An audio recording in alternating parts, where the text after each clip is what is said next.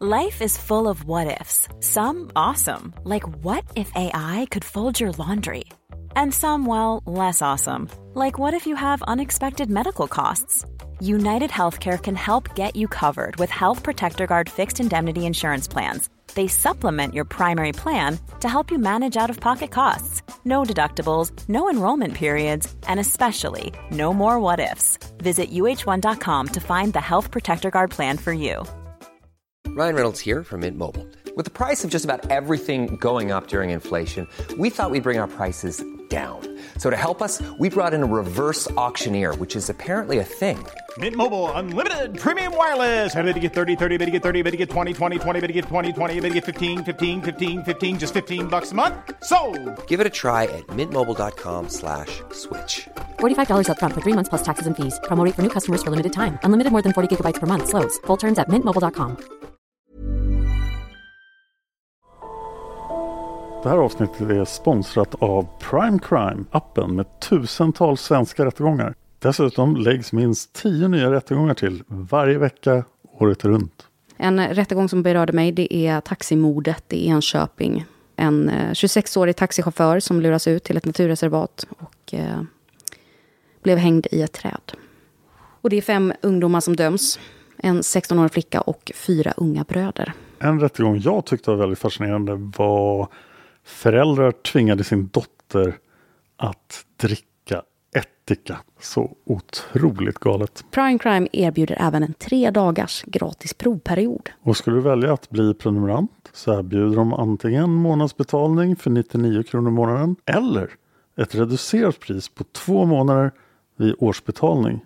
Du kan avsluta när du vill. Tack Prime Crime. Tack så mycket Prime Crime.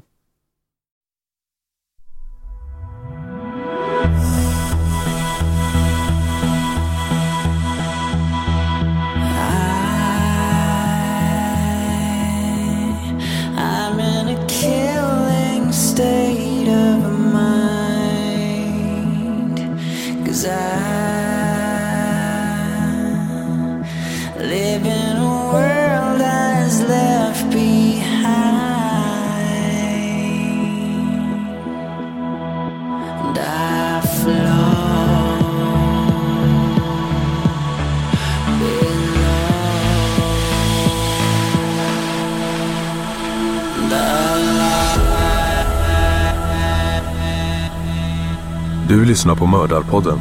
En podcast av Dan Hörning och Josefin Måhlén. Intro och bakgrundsmusik görs av Erik Segerstedt.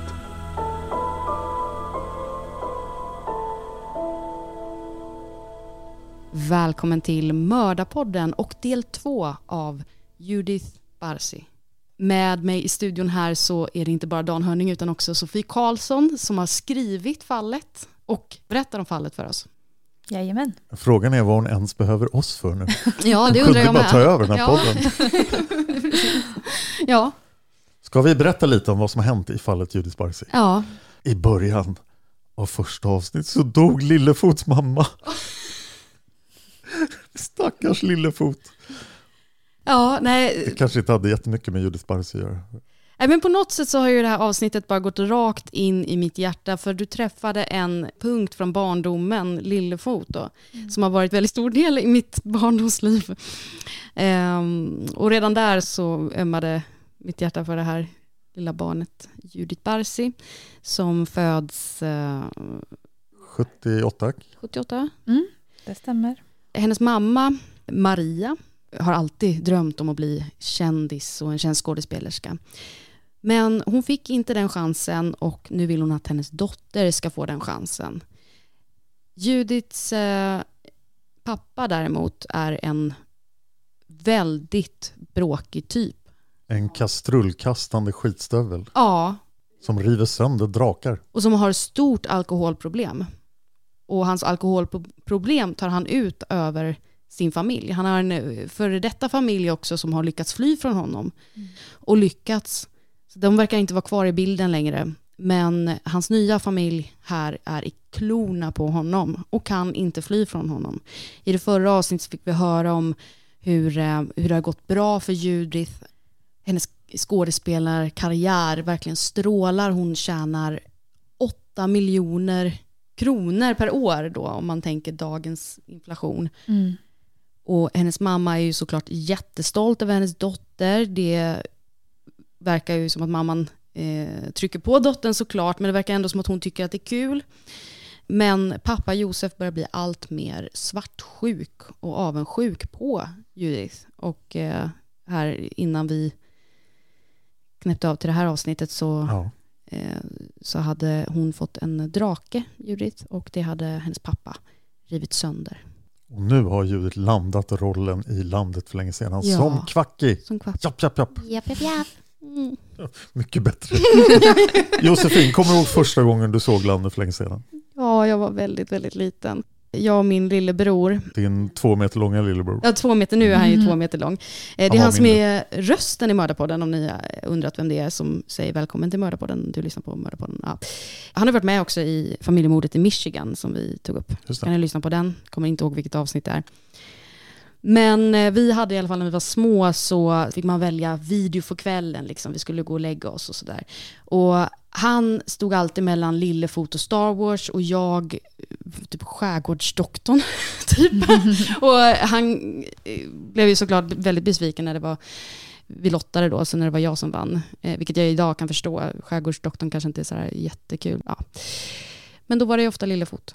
Och ehm, ja, jag kan inte varit gammal när jag såg den. Så Lillefots mamma dog en gång i veckan i ett hem. Ja du. trauma. Ja, Och med det lämnar vi över ordet till Sofie.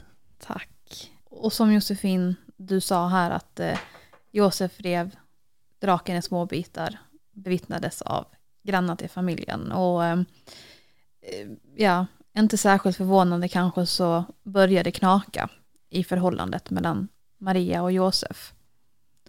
Maria är olycklig och hon står knappt ut med att eh, titta på sin man. Hon har dock inte ansökt om skilsmässa. Ändå så blir Josef eh, bitter och eh, han börjar uppvakta en annan kvinna.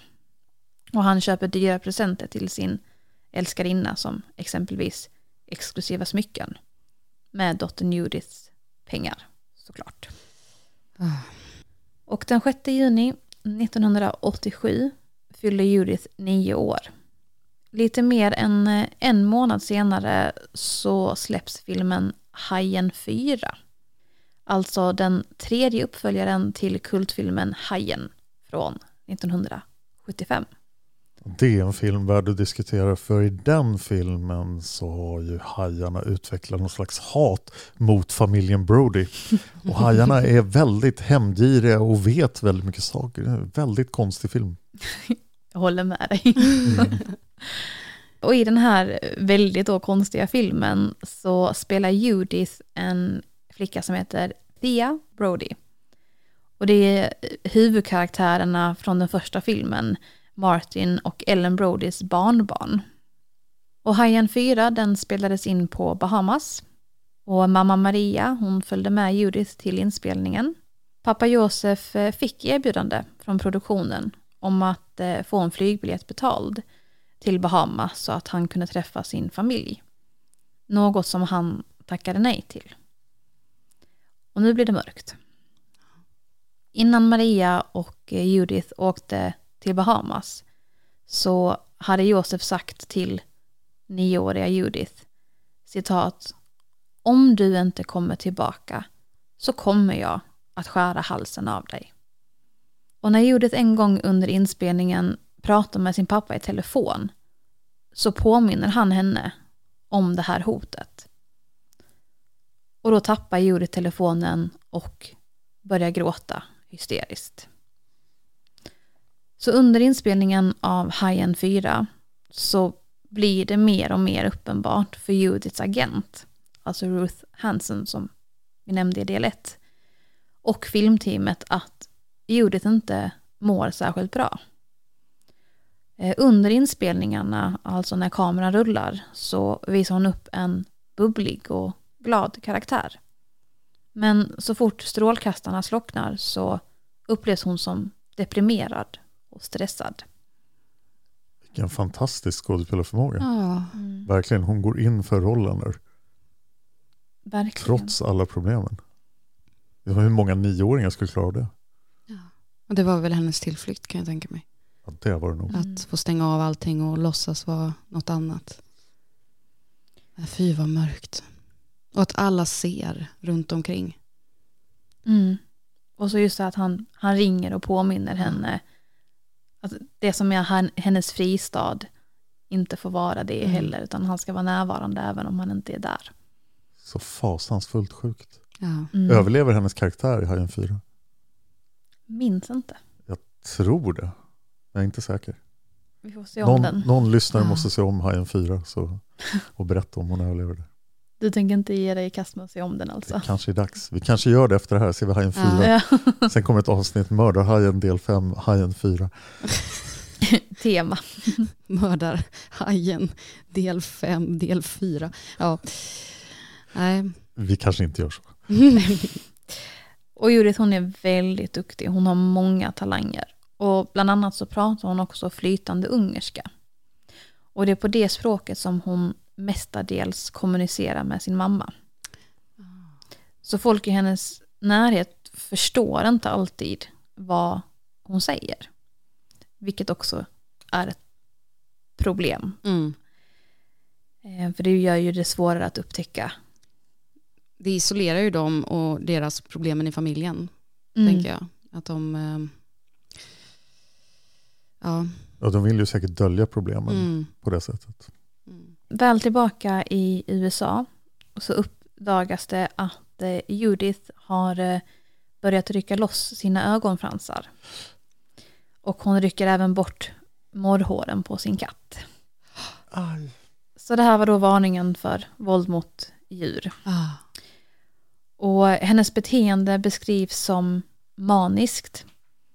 Och eh, det finns en impulskontrollstörning som kallas för trikotillomani.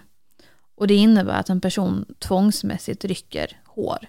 Och det är ett tecken då på väldigt allvarlig stress. Ja. Det här känner jag igen precis från ett fall som jag sitter och jobbar med just nu till Massmördarpodden. Det olösta yxmassmordet i Hinterkaifeck i Tyskland. Där finns det ett barn som har överlevt i flera timmar efter massmordet men hon hittas död och då har hon rivit av det mesta av sitt hår. Oj. Ett beteende som hon hade även innan massmordet. Ja. Det är fruktansvärt. Det är ju ett tecken på väldigt stark ångest. Mm. Och eh, mamma Maria berättar för en del vänner om sin och dotterns situation. Och vännerna säger att Maria måste lämna Josef. Men vännerna upplever att Maria har massa ursäkter för att inte göra det. Dels vill hon inte förlora lägenheten.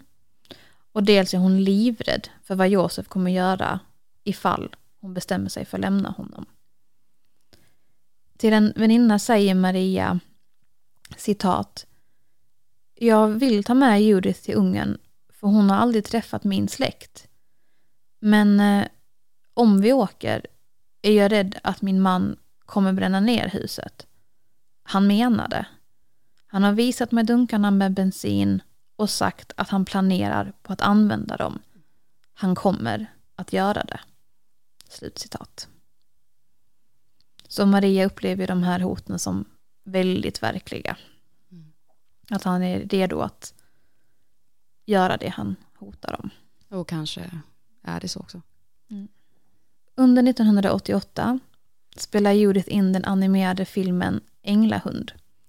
Som precis som Landet för länge sedan regisseras av Dan Bluth. I den här filmen röstspelar Judith mot eh, bland annat Burt Reynolds.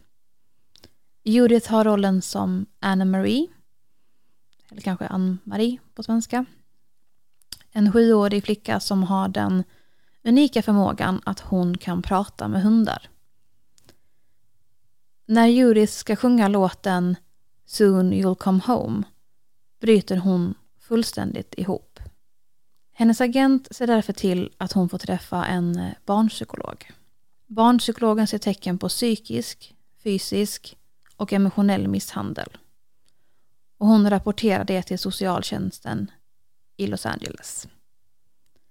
Socialtjänsten tar kontakt med Maria. Maria lovar och svär att hon ska lämna Josef. Hon ska sätta både sig själv och sin dotter i säkerhet.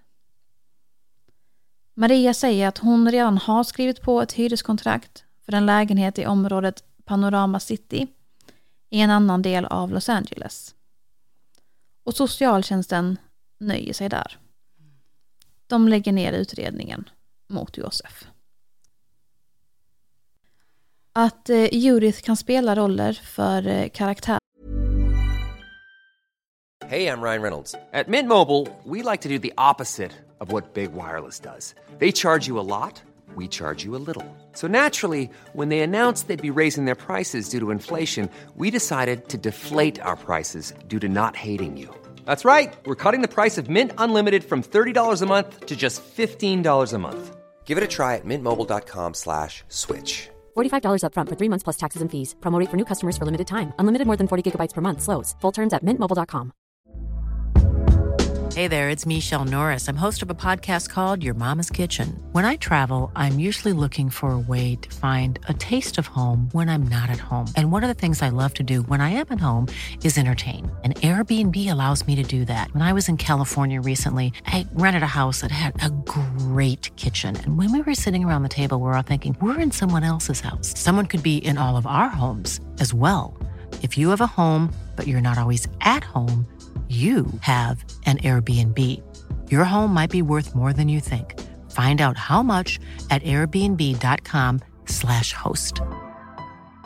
Quality sleep is essential. That's why the Sleep Number Smart Bed is designed for your ever evolving sleep needs. Need a bed that's firmer or softer on either side? Helps you sleep at a comfortable temperature? Sleep Number Smart Beds let you individualize your comfort so you sleep better together. JD Power ranks Sleep Number number 1 in customer satisfaction with mattresses purchased in-store. And now, save 50% on the Sleep Number limited edition Smart Bed for a limited time. For JD Power 2023 award information, visit jdpower.com/awards. Only at a Sleep Number store or sleepnumber.com. som är yngre än henne. Som ni kanske minns i förra delen så fick hon ju spela en treåring när hon var sex. Så hon är ju ganska liten för sin ålder. Och det har varit en eh, fördel hittills. Men nu börjar regissörer se det som en nackdel. När Judith provspelar för olika roller under 1988 får hon nej med motiveringen att eh, hon ser ut att vara yngre än hon är. Mamma Maria börjar därför ta med sin dotter på hormonbehandling. Oj! Va? För att få henne att växa snabbare. Nej. Kan hon inte bara söka roller som är så gammal som hon ser ut då? Det hade ju känts som en rimligare lösning. Ja. Ja. Eh, Sen kan det vara så att barnrollerna för äldre barn är bättre betalda. så kan det ju vara. Ja, det kan ju vara. Eh, och jag läste en artikel där det stod att Judith hatade att gå på de här hormonbehandlingarna. Ja, det förstår Hon mådde inte alls bra av det. Alltså det som, allt som händer där hemma hos henne är nog med bekymmer och eh, får ju henne att må så fruktansvärt dåligt. Men också att mamman drar i henne att fortsätt med det här, det här kommer att, att leda till lycka och måste leda till en otrolig stress. Alltså kan man ens ge hormonbehandlingar till tioåringar? Mm. Vad, alltså, vad får de för någonting? Jag, jag vet faktiskt inte. Men det är ett hormon för att hon ska växa snabbare. Det var det som var målet. Hon kanske var väldigt kort. Mm. Det låter ju som någonting som förhoppningsvis är olagligt idag. Mm. Man får hoppas det. Den 18 maj 1988 ser Judith sig själv på tvn. Den här gången i en roll som en döende patient i sjukhusserien Saint Elsewhere. Och det här är sista gången som Judith får se sig själv på tv i en ny roll. I början av juni kontaktade Josef sina barn från sitt tidigare äktenskap med Klara, alltså Barna och Agi. Och Barna är nu 31 år och Agi är 30. Josef säger att han har fått ordning på sitt liv, att deras halvsyster är en stor stjärna och att han vill bjuda dem till sitt hem i Los Angeles. Han säger att han vill gottgöra allt ont som han någonsin har gjort dem. Sonen Barna blir glad över inbjudan. Men dottern Agi är tveksam. Hon vill dock gärna träffa sin halvsyster och går till sist med på att komma. Och jag vet inte riktigt var Barna och Agi bor nu, om de bor kvar i Arizona eller om de har flyttat någon annanstans. Men de flyger i alla fall in till Los Angeles. Det måste vara svårt att stå emot det här erbjudandet ändå. Man måste ju undra. Alltså, pappa ringer och säger att han, jag har blivit en mycket bättre människa. Mm. Alltså, vem, vem skulle inte åka? Mm. Och så ett halvsyskon med i bilden också. Mm. Såklart man är jättenyfiken på. Alltså på om det. de kanske har till och med sett. Ja, Precis, och de anländer då i Los Angeles lagom till Judiths eh, tioårsdag den 6 juni 1988. tänk på det också att det ser ju ut utåt sett som att det har ordnat sig för honom. Mm. Det är mycket pengar och de tjänar mycket pengar, eller ja, dottern tjänar mycket pengar. Och, och dottern är i olika roller och, och det ser bra ut utåt sett. Och ja, familjen har några bra dagar tillsammans. Eh, till och med så bra att eh, Barna är redo att eh, förlåta sin pappa. Men Agi, hon som också var lite tveksam till att komma överhuvudtaget, hon känner på sig att eh, någonting inte står rätt till. Och hon har i en senare intervju sagt, citat, Jag tittade verkligen på henne och då visste jag att något var fel. Jag såg mig själv. Vi var samma person. Slutcitat. Agi konfronterar Maria som medger att eh, Josef har ett hett temperament och att han kan bli våldsam. Men eh, bara när han dricker, inte annars, understryker då Maria. Var det Judith han, eh, hon tittade på? Ja. ja. Förlåt om det var otydligt. Det, det är Judith som Agi tittar på och känner enorm sympati, empati och igenkänning för. Och Agi hon kräver att Maria ska ta sin dotter och fly.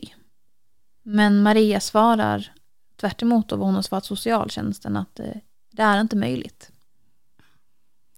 Och när det är dags för Barna och Agi att åka så följer Judith med dem ut till taxin. Judith tittar på sin stora syster med stora ögon och säger citat Agi, låt mig följa med. Jag är rädd att pappa kommer göra någonting riktigt dåligt. Slutcitat. Ta med henne. Ja. Agi svarar att Josef var våldsam mot henne och Barna också. Men att det bara är tillfälligt. Så småningom kommer Judith att växa upp, precis som de har gjort. Och då kan hon lämna sin pappa. Lite mer än en månad senare, måndagen den 25 juli 1988, ser grannar till familjen hur Judith cyklar runt i området som hon bor i. Under eftermiddagen har Judith ett inbokat möte med produktionsbolaget Hanna Barbara. Och det är ju ett enormt produktionsbolag som bland annat producerat Tom och Jerry och Scooby-Doo. Men eh, Judith dyker inte upp på avtalad tid. Och eh, Maria kontaktar inte heller bolaget för att förklara varför. Och det som jag nu kommer berätta, det är baserat på polisens rekonstruktion av kvällen den 25 och natten mot den 26 juli 1988. Under måndagskvällen så tar Judith på sig sin pyjamas och hon går till sängs. Omkring midnatt går Josef in i Judiths sovrum. Antingen är Judith vaken när Josef kommer in i sovrummet eller så vaknar hon av att han kommer in. Hon är alltså vaken och bör se att Josef har med sig en 32 kalibrig pistol. Josef skjuter Judith Barcy med ett skott ovanför höger öra och hon dör omedelbart. Mamma Maria hör skotten och hon rusar till dotterns sovrum. Hon försöker ta pistolen från sin man men hon lyckas inte. Han övermannar henne. Josef skjuter även Maria Barsi i huvudet. Och även hon dör. Omedelbart. Tisdagen den 26 juli ringer Judiths agent Ruth hem till familjen Barsi för att kolla varför Judith och Maria inte dök upp på mötet hos Hanna Barbara dagen innan. Hon blir förvånad över att Josef svarar. Han säger citat. Eh, de har åkt till San Diego. En svart bil hämtar upp dem. Jag är kvar här. Jag eh, ska bara säga hej då till min lilla flicka. Ruth tycker att det Josef säger är märkligt. De lägger på luren och när Ruth försöker ringa igen några timmar senare så är det ingen som svarar. Så jag ska bara säga hej då till min lilla flicka. Mm. Och vi vet ju att vid det här Ja. tillfället så är Judith redan Ja. död. Under morgonen den 27 juli 1988 så häller Josef bensin över Judith och Marias kroppar. Så han har alltså spenderat ett och ett halvt dygn ungefär med kropparna i huset. Men nu då så sätter han eld på dem. Och han går sedan ner i garaget med sin 32-kalibriga pistol. Han sätter pistolen mot tinningen och trycker av. Josef Barsi dör av skottet. Jävla fegisar. Maria och Judith Barsi begravs i Forest Lawn Memorial Park i Los Angeles. Den 18 november 1988 släpps, som jag nämnde precis i början av del 1, landet för länge sedan. Så hon får alltså inte ens se den. Och ett år senare, den 17 november 1989, släpps filmen Änglahund.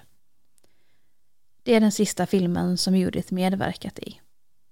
Filmens signaturlåt Love Survives dedikeras Judith Barsi. Gud vad sorgligt. Ja, det var lite tufft att ta sig igenom. Hon skulle alltså varit 44 år nu. Small details are big surfaces. Tight corners are odd shapes. Flat, rounded, textured, or tall. Whatever your next project, there's a spray paint pattern that's just right. Because Rust new Custom Spray 5 in 1 gives you control with five different spray patterns. So you can tackle nooks, crannies, edges, and curves without worrying about drips, runs, uneven coverage, or anything else. Custom Spray 5 in 1. Only from Rust Hi, I'm Daniel, founder of Pretty Litter. Cats and cat owners deserve better than any old fashioned litter. That's why I teamed up with scientists and veterinarians to create Pretty Litter. Its innovative crystal formula has superior odor control and weighs up to 80% less than clay litter. Pretty Litter even monitors health by changing colors to help detect early signs of potential illness. It's the world's smartest kitty litter. Go to prettylitter.com and use code ACAST for 20% off your first order and a free cat toy. Terms and conditions apply. See site for details. Even when we're on a budget, we still deserve nice things. Quince is a place to scoop up stunning high-end goods for 50 to 80% less than similar brands. They have buttery soft cashmere sweaters starting at $50, luxurious Italian leather bags, and so much more. Plus, Quince only works with factories that use safe, ethical, and responsible manufacturing. Get the high-end goods you'll love without the high price tag with Quince. Go to quince.com slash style for free shipping and 365-day returns. Och med den där skådespelarkarriären, det är ju inte alla barnskådisar som klarar av att bli vuxenskådisar. Men hon hade ju kunnat vara, ha varit med i hur mycket som helst. Hon verkar ju ha en enorm talang. Verkligen. Hon hade varit en av nutidens stora stjärnor tror Ja, jag. vi kanske hade sett henne i House of the Dragon just nu. Eller något. Mm. Men vad sorgligt. Ja, otroligt tragiskt. Ja. Finns det någon eh, som har försökt förstå sig på Josef här? Alltså, vad, vad höll han på med? Vad var det som drev honom? Nej, Varför var han så jättedålig? Nej, det var därför jag trodde att det kanske skulle finnas lite mer information just om hans barndom. för att man kanske har velat hitta förklaringar. Men det fanns så himla lite om det. Så att jag vet inte. Men jag tänker att förklaringen ligger i dåliga hemförhållande, skadad självkänsla. Och sen så då det här alkoholmissbruket som... Mm. Ja.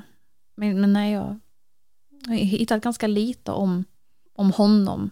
Mycket av informationen berör ju just Judith. Eh, Och kanske som sig bör, jag, jag vet inte. Ja, ja absolut. Hur reagerade Agdi när det här hände? Eh, Hon fick ju fruktansvärda skuldkänslor. Jag läste ju den här intervjun med henne där hon förklarar då hur Judith ser på henne och ber henne om att ta henne med sig. Och eh, mår ju fruktansvärt dåligt och har fruktansvärt dåligt samvete för att hon inte gjorde mer. Men det är också jättesvårt för att hade hon tagit Judith så hade det ju tekniskt sett varit kidnappning. Ja, det blir ju just det. Att det enda hon kunde ge i den stunden var hoppet om att det kommer en dag där det blir bättre. Där du kan själv ta dig ifrån den här. Men återigen, så, så, som vi pratade om i avsnittet med våld i nära relationer, det här ansvaret som mamman har i det här fallet att ta sitt barn därifrån. Eh, om man tittar på Agdis och eh, ba, Barna. Barnas eh, mamma, ly- hon lyckades ju ta sig därifrån med barnen. Barnen var hennes fokus att ta sig därifrån. Mm. Här kan man ju känna att jag vill inte skuld, alltså den som ska bära skulden för det här det är Josef men, men det blir också väldigt frustrerande att så många vill att hon ska ta sig därifrån med sin dotter. Mm. Varför kan hon inte bara ta sig därifrån? Där vi återigen i den här, men det blir sån, sån stor skillnad när det är barn inblandat. Där är säkert drömmen en jättestor faktor också. För hon vet ju att om hon Ja. tar Judith från Los Angeles så är ju förmodligen skådespelarkarriären över. Ja. Mm. Och så ska de leva gömda någonstans och leva ett vanligt liv, det som Maria inte vill leva. Mm. Mm. För just pengar i det här fallet verkar ju inte ha varit orsaken att de, att de inte har lämnat utan att där finns det ju ändå pengar att kunna ta sig iväg och leva där gömda. Men det är väl den här drömmen då som, som säkert stoppar. Det, det är så, hon står ju så här precis på glänten till ett fantastiskt karriärsliv där hennes dotter är, är stor och känd och det, det är en blomstrande karriär som kommer att komma och så är det den här fruktansvärda relationen som till slut tar död på, på de båda. Mm. Och Josef är ju så fruktansvärt mörk karaktär. Han hade ju rätt upp allting där. Han har ju ett jättebra liv. Han sluter fred och får kontakt med sina andra barn. Han behövde ju egentligen inte göra någonting för att fortsätta leva ett jättebra liv. Nej. Det spelar ingen roll hur rörmokeriet gick länge. Men det var väl kanske en grej som han tyckte var jättehemsk. Att just dottern var så mycket mer framgångsrik. Det verkar ju så, ja. Han verkar vara väldigt störd i sina känslor.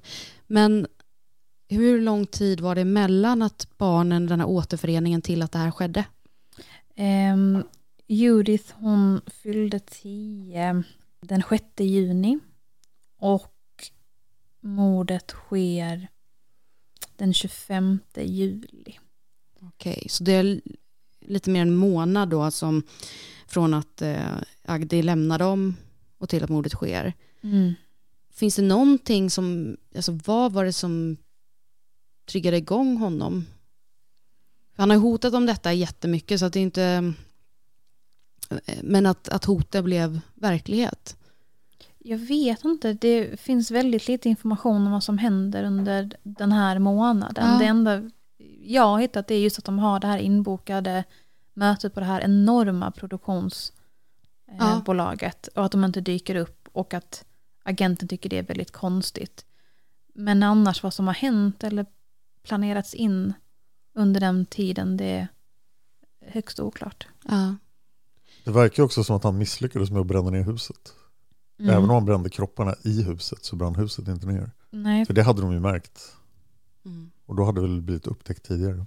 Mm. Ett jättemörkt mord. Och hyggligt mörkt. Ja. Mm. Men fr- frågan om det kanske, man vet ju inte heller vad som hände just den kvällen när, eh, när mordet skedde. Om det var det här att hon skulle eh, dagen efter upp på det här stora, stora mötet, att det var det som var eh, att de hade pratat om det att, det, att det blev för mycket för honom. Det var det som var att hon, han kunde inte ta att hon blev så känd och berömd. Det skulle det kunna vara. Att det var en triggerpunkt, Ja. det här mötet. Ja. Så en mamma som lever för att sin dotter ska bli känd och en pappa som dödar för det. Det är ju Dålig kombination. väldigt dålig kombination. Mm. Nu har jag den där känslan vi kan ha ibland i den här podden. Nu mår jag bara illa. Ja, mm. Ja, Jag får be om ursäkt att jag kommer här och svärtar ner tillvaron. ja, men Vi är ganska bra på att göra det själva ibland. Jag tycker också att det är ett fall som lyfter att hur bra det än ser ut på utsidan så är det inte alltid så. Det var nog ändå få, även de, de som var nära henne förstod att någonting var fel. Men utåt sett så kan man ju ha den bilden av att, att det kan se så bra ut och så går man in i den, går man på den lögnen att det är bra. Mm. Eh, Jag tänker på det här influencermordet på eh, en tjej som var stor på Instagram och eh, skulle vara på en roadtrip med sin pojkvän. Mm. Ja, med dokumentär på SVT Play. Tror jag. Mm. Ja. Gabi DeVito. Ja, Ja. exakt.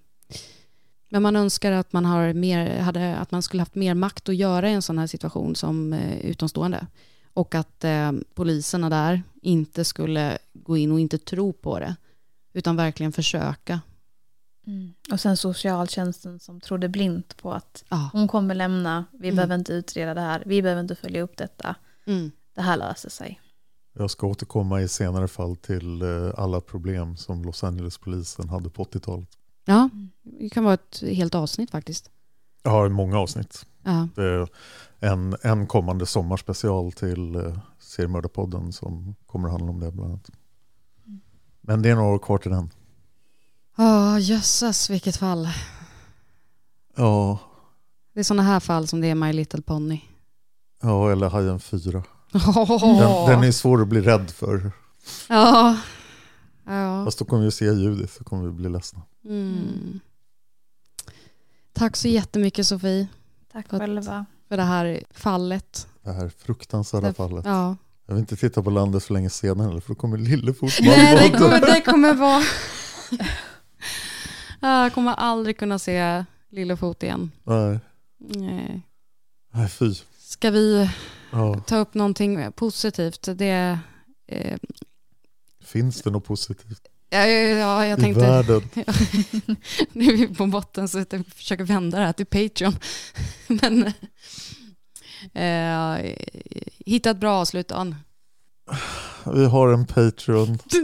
Patreon.com. Sök på Mördarpodden. Tvinga inte Josefin att bli röstskådis. Nej! Följ oss på Instagram, Mordarpodden. Vi har en YouTube-kanal också. Det finns väl några roliga saker där som vår enorma fyra timmars sändning för 2019. Ja, just det. Och så, det kan jag för sig säga som är lite mer roligt. ehm, det är att vi, vi kommer lansera en ny eh, liten, och vi, vi har nog redan gjort det vid det här laget, en liten filmserie på Instagram där, som heter onördiga, nej, odö, nej, ovanliga dödsfall. Och det är alltså Dan som berättar om ovanliga dödsfall som lite korta klipp. Och så Kanske ser blir man ett min, avsnitt en gång också. Ja, kan nog bli ett avsnitt. Till exempel eh, den första som dog av en bil och Mm. någon som dog av en rymdsten. Och någon som dog av sitt eget skägg. Ja, och så någon som skärde av sig halsen i sömnen. Ja, ni hör. Spoila inte. Nej, jag. det var typ alla vi hade spelat in så det var lite dumt. Eh, så in på Mordarpoddens Instagram, Mordarpodden, och eh, följ oss där. Följ även Dan Hörning på Instagram, j.molén på Instagram och Sofie Karlsson på Instagram. Sofie Fifi. Nej, so, so Sofie. Ja, S-O-S-O-F-I-E-E. Oh, det är som en ramsa. Så Sofie. S-O-S-O. Fie. Ja, Följde. Vi är tillbaka med något fruktansvärt nästa gång. Eller kanske något lite mer lättsamt. Som kanske 400 offer.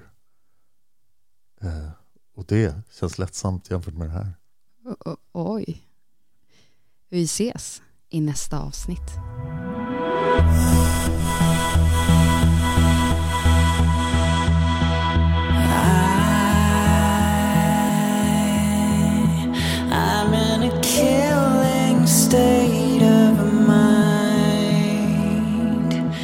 inside